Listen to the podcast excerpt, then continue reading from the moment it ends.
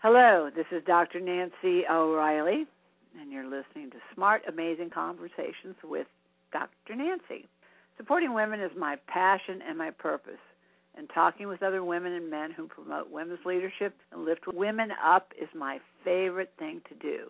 Their stories connect us and help us understand that we can all succeed if we support each other in our work and in our lives. These amazing conversations gave me the stories and wisdom from my earlier book, Leading Women, and they've also inspired the newest book, which came out 2019, called In This Together How Successful Women Support Each Other in Work and Life. Now, this week I'm pleased to welcome Stacy Gerardo Miller. I met Stacy at Take the Lead's Power Up conference in February and was inspired by her ideas about women's empowerment and equity. Stacy is the co-founder of the Ascensia Group, $100 million real estate company devoted to building a better world, one community, and one development at a time. She is a passionate believer that activism and business can and should go hand in hand. And in this company, from creating permanent supportive housing for homeless veterans, youth aging out of foster care, domestic violence survivors, and individuals with disabilities, to advocate for social justice and equity. Stacy is driven by her desire to make a difference, and from what she's told me, is in the process of determining and deciding what her next business opportunity will be. Since 2016, Stacy's personal and professional goal has emerged from the need to impact change on the behalf of women and girls. She resigned from her role as mission officer of Ascensia Group in January to launch another mission driven business. It's a leap of faith in pursuit of the most important win of her own life empowerment and equity for women. So, Stacy, I'm very happy to welcome you to Smart Amazing Conversations with Dr. Nancy, and we can't wait when you figure out what you're going to do because we want to support you any way we can. Well, Stacy, thank you so much for being with me today. Welcome to Conversations with Dr. Nancy. Thank you. Glad to be here. Absolutely. Um, as I said, this is a conversation we want to learn. This this 30 minutes is your time. It's not my time. It's your time. So the one question I always start with, which I think is the most valuable question that I ask, is tell me about you. How did you get to be the you that I'm talking to today? Because that's the most important thing I could possibly ask you is how'd you get to be you? I love that question. I mean, I feel like me in a nutshell is a passionate communicator and how did I get to be that way? I I think that I was born talking is what my family would say. Yeah. And the thing that I'm most passionate about talking about at this moment in time is the untapped power of using business to build a better world. Yeah. And the how I got to that point is actually a somewhat interesting story. I recently resigned from running a company that I helped start called the Vecino Group. And the Vecino Group is a mission driven business um, dedicated to using housing as a means to building a better world. Uh-huh. And real estate development was not my background and certainly wasn't and actually isn't my interest. Um, when I encountered the opportunity to start the company, I really said very openly, I am not interested in development for development's sake, you know, like mm-hmm. uh, pro formas and looking for property and structuring a deal. All of those things for me were always a means to an end. And that was that I saw that real estate development could and should be a tool for building a better world. So when my partner, who happened to be my husband, which you know is a is a questionable path to starting a business to to go into it with your husband, but when we first began exploring the idea of starting the company, I said, I am only interested in this if we create a mission driven company. If every deal we go after is going to address a broader social issue. And so, sort of with the combination of his real estate experience and my idealism, we began the Vecino Group and grew it over a nine year period. And what that showed me is that any business can be a means of achieving the things you're really most passionate yeah. about. Yeah, absolutely. And, and yeah, so that is really what drives me at this point. I think that there is a huge opportunity to redefine yeah. business and but, how we but all who, pursue who it. Who supported you in your life to get you where you are today? You said you you know you always have been pretty good about conversation, but where where did that come from, and where where did that talent, and those abilities come from? Who was your mentor? Who supported you? You know, I'm lucky enough to have had parents who are my biggest fans in anything I've ever done in life. When I think back, there were some teachers who were critical to me feeling like what I had to say was worthwhile and that, you know, listening and taking in the opinions of others would always serve me well. And so I had a AP government teacher in high school named Vaden Fowler who was key and she's also the reason I care about politics. I credit her having us watch Meet the Press uh every week as as like the start of my political engagement. And yeah, I yeah. will love her forever for that. And then I had a debate coach named Scott Ginger who was also pretty key. And I would say those two people coupled with a professor in college and journalism school really helped me discover my voice. Well, and and what I've read and what you, we've actually talked about because we did meet in uh, Arizona, which was interesting that you're from Springfield, but then you've heard about the uh, conference in Arizona, the Power Up conference, and it was interesting to meet you there and to to learn what you were doing, and and so we did have some common interests, but uh, and your involvement as far as celebrating girls and women and empowering girls and women became very very apparent being there at the Power Up conference.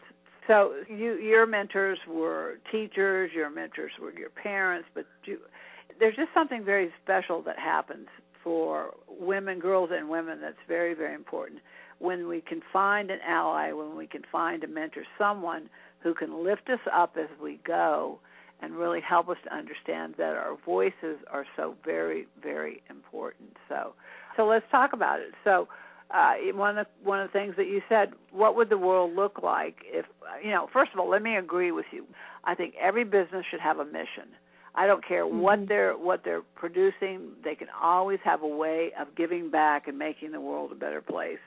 I think what we're going to what we're going to see after the COVID and the quarantine, we're going to see businesses coming out that have really had to refocus and redefine what it is they want to do in this world. But they're also looking at the people that they're working with to redefine that as well. So I think you know, as as many things that people talk about the looting and other things that are negative going on, I think there's still this huge opportunity to really watch people come out in a different way of seeing the importance of really coming together and making the world a better place. Any thoughts about that before I go on? I think that yeah, I think the pandemic has really illuminated a lot of things that lots of us suspected or believed. I think it's been fascinating to see how the female leaders of countries have dealt with the pandemic in a very different way than the male driven companies and yeah. and that's exciting and then I think that you know just what would you what all, would you define as the differences just to point those out. I think that they have been more thoughtful.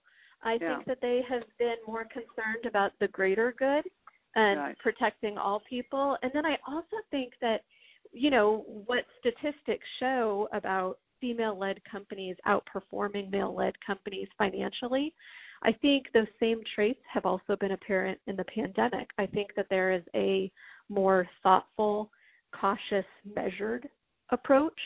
Mm-hmm. Um, and I think that that translates to profits as well as in the case of the pandemic, you know, yeah. increased yeah. health measures.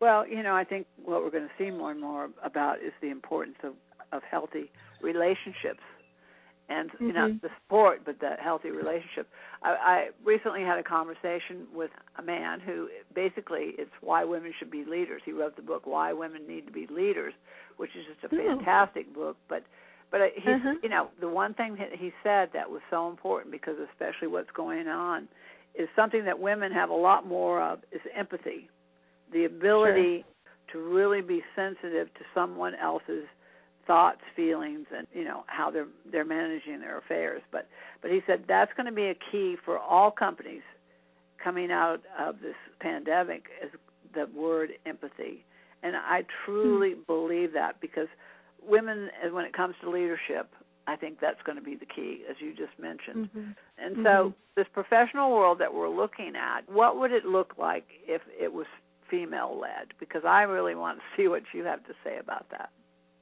Sure. I think that the traditional means by which we approach business and capitalism is very much a system that was created by men. And I think that the very notion of forming businesses, this the first question I think that's traditional for people to start with when they have a business idea is to lead with the opportunity for profit. But I actually think the real power and opportunity lies is if you lead with the idea of how can this business help fix something that's broken in our current society yeah. or system, then the profit will come. And so I think that that is a very unique approach that is certainly not how business has always been conducted. Yeah. But I think that it's fascinating to think of the potential that exists if oh, if that were yeah. how business were redefined.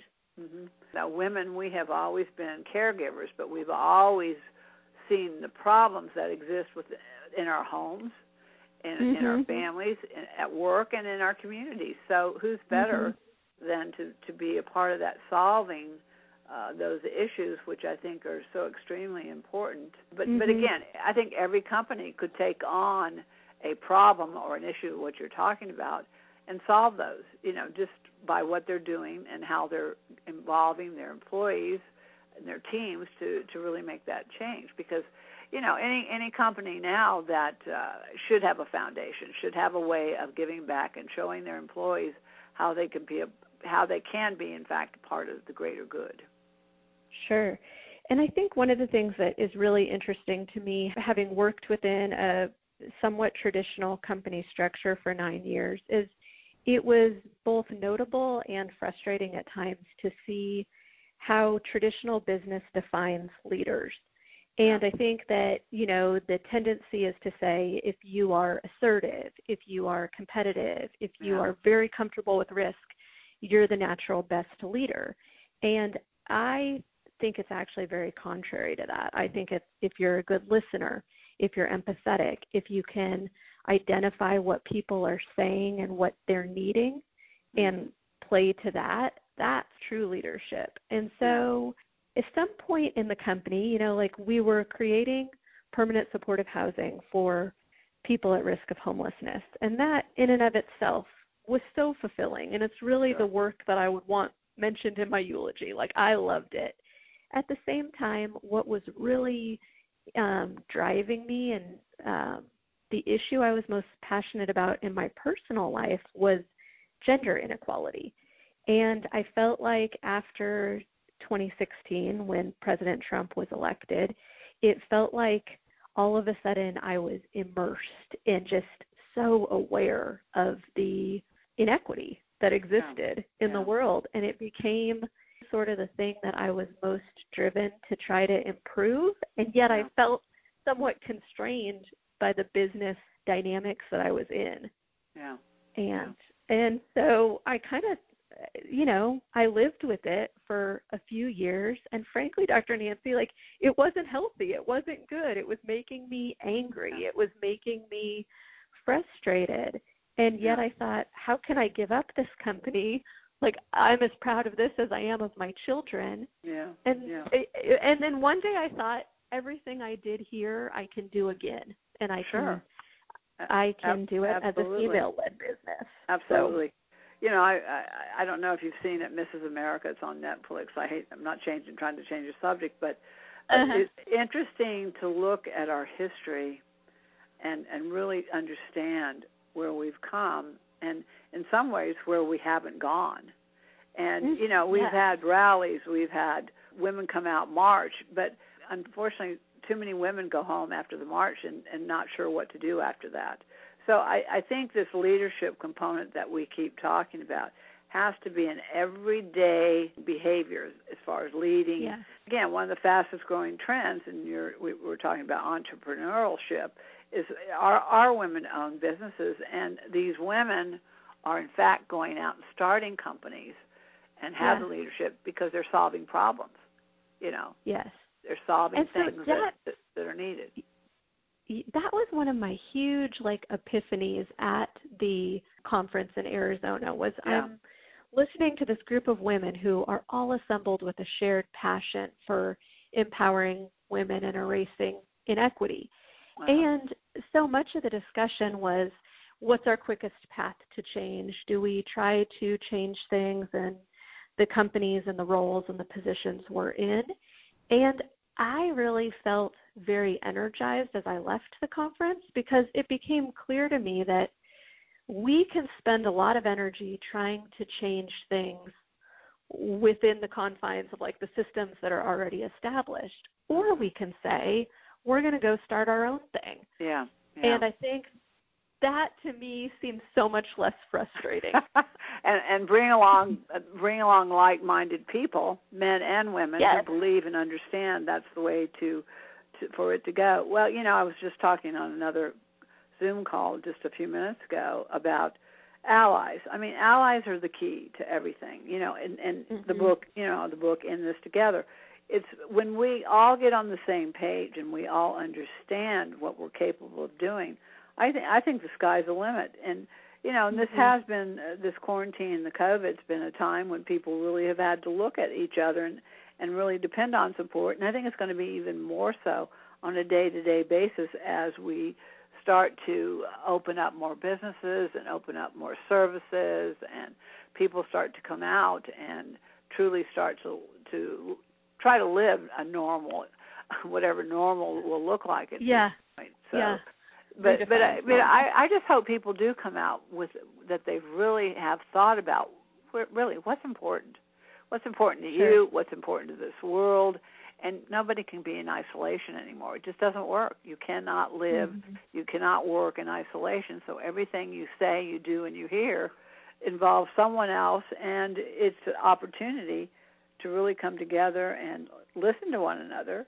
You know, the Power Up conference was extremely successful because there's so many great conversations going on uh, and so many women you know we had political you know business people corporations and and that's what it is. It's about every everyone being on the same page as far as you know what you have to say is important. What you have to think is important. What you want to do is important. So you know i mean we we could talk about this forever but okay our what do you think the barriers are i think i know i know what the barriers are for women starting their own companies but what do you think stopping women from truly getting out there and using their voices using their talents and using their abilities One, I think confidence and insecurity are a huge barrier.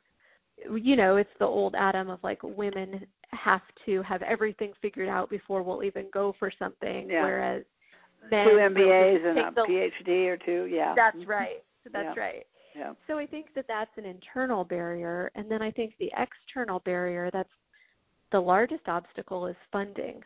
Um, Yeah, I think money. that unless you are independently wealthy or have had enough past success that you have the capital, women face tremendous obstacles as founders in trying to raise capital. And again, I think that comes down to the traditional ways that success and leadership and who investors are willing to bet on has Yeah. been defined by men. And so when the potential looks different, it it tends to be deemed too risky. Whereas in fact I think it's actually less risky and a more solid investment. yeah So I think that if we can solve the funding issue for female founders, that that, that would solve a lot. But female founders have to go out and find funders and have to have the confidence and the ability and Mhm. to go out and ask for that support. And I think again that's that's the other key, which is women believe they have to do it on their own. So h- Mhm. how do we build, we want to build a confidence that women can and should go out and find the allies and investors to create that company and those that will change and change the world for better. So it's you know it's which you know it's kind of which comes first, the chicken or the egg. We hopefully we'll see in this next election some some changes. You know, I'm I'm still amazed that 2020 we are where we are as far as women's leadership and where we aren't mm-hmm. as far as our voices in the in the yes. world itself and and positions that we don't have as yet you know you know after watching Mrs. America I was frustrated I cried mm-hmm. and I was frustrated it said in the mm-hmm. 1970s women had more political pull and more power than they've ever had so where did it go where yeah. did it go and how do we keep it once we get it you know i mean i think that's it is that women I, you know, I think what that what men are are very good at doing, which I think women have to understand, is you've got to get your gang together. You've got to get your group together. You have to. You can't do anything on your own. You have to have a group of individuals who will support you financially and you know professionally and emotionally and all the above for for mm-hmm. any of you to be successful. It, I know it, it sounds so simple, but you know, women Women Connect for Good was built on that whole premise. Was it's when women support each other, anything is possible. But that includes money. That includes the money. Sure. One hundred percent. You know, when you talk about the chicken and the egg, like what comes first in the barriers yeah. um, for women, I starting companies. I think that if we can bundle the chicken and the egg, if we yeah. can say, you know, start a business where it's not just a funding mechanism for female led mission driven business, but it's also branding, it's also support, it's also networking. It's all it's say it's identifying what is every barrier that exists and how can we create a company that can combat those and yeah. that can bring female led mission driven businesses to actualization. And yeah. so that's that's so, so if I if I came to you, Stacy, tomorrow and said, Stacy, help me, help me start my business. What would be some of the first things that you would share with me? I would say, you know, let's begin by telling me what you're passionate about. What are the issues that you can't ignore? The fire yeah. in your belly, the thing that you'll talk about all day long. Now, how does your business idea relate to that? Because I think that if your business ties back to your personal passion, you can't help but be successful um, because you'll be driven every day of your life, right? And you'll enjoy yeah. the process and you'll create a team of true believers. And then I think the thing that I would actually have to come to you or somebody else for is to say, okay, now let's figure out what's the funding mechanism. Yeah. And so I think that when you combine those things, that's where the opportunity happens. Yeah. And then I also think it's about not getting discouraged along the way, right? Like we're living in a world where we're looking at Joe Biden as the presidential candidate when Elizabeth Warren is, to my mind at least, eminently more qualified. And I feel like there's so many examples of that in the day that I think that's where women lose their confidence. Like you look at the yeah. world and you think the well, qualified I think they get women just get get disappointed discouraged. And, yeah, yeah, discouraged that, geez, we're doing all this, and then we still ended up with a, a Joe yeah. Biden and a. I don't think Elizabeth yeah. Warren, by the way, will be the candidate. I'm hoping it'll be a very strong African American black woman that will come out and become a, an amazing vice president, soon a, a, a president as well. Yeah, I'm, sometimes I feel like I'm out there beating on my drum and nobody hears me. And then there's mm-hmm. other days like you go to the Power Up conference and mm-hmm. you find your sisters, you find your uh, brothers, and they understand, they get it. Yeah. But I want to I want to keep taking that out to the streets, and I want it to keep keep it going. And uh, you know that's it. How do how do we keep it? We we've got to uh, kind of keep the keep the band rolling. You know, keep the band playing. Well, I think that's where, you know, I don't know if this will be a lasting sentiment for me, but out of my frustration has sort of come the mentality of the the quicker, more effective, less frustrating path really does seem to be creating alternatives rather than trying to transform the existing. Yeah. And so that's where I'm at personally. So you're talking about your new company. Can you give us a little hint as to what you're thinking about doing? Man, I wish I could. I wish I could tell you what it is. I don't yet know. Um, like I said, I, I well, I, there you go. You're you're in the thinking stages. Well, I'm in the you know, stages, and then a pandemic hit. Damn it. yeah, I mean well, that's truly it's what just it giving was. you more time to think about it, but uh we, you will let us know when you know, right?